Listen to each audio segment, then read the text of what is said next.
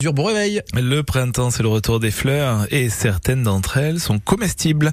On va en cueillir ce matin. Bah oui, tiens, puisqu'on a le temps avec Patrice Arnaudot qui nous a rejoint. Donc ça veut dire qu'on parle Nissart. Bonjour Patrice. Bonjour Quentin. Adieu Entouille. Alors, les gens qui ont un jardin le savent, hein, c'est vrai que c'est la saison de la sauge qu'on nomme la salvia en occitan. La salvia. La salvia, quasiment est latin, hein.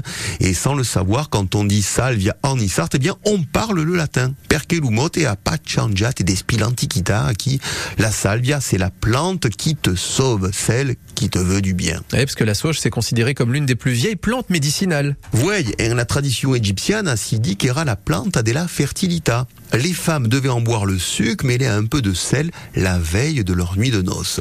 Et en Provence, ça s'utilisava après la naissance d'Aupichou. Les sages femmes en Provence prétendaient que la sauge réduisait la lactation pour les femmes qui allaitaient. Ouais, mais la salvia, elle est aussi utilisée par les populations amérindiennes. Alouraya préfère ou la tuba.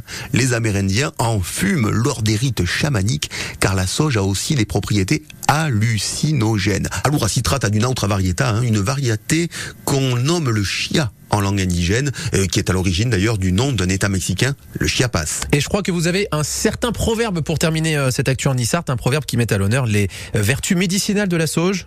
Qui a des salles vient un loup de jardin, a pas besoin des médecins. Qui a de la sauge dans son jardin n'a pas besoin de médecins. Je n'ai rien à rajouter, vous avez tout dit. Merci beaucoup Patrice. À.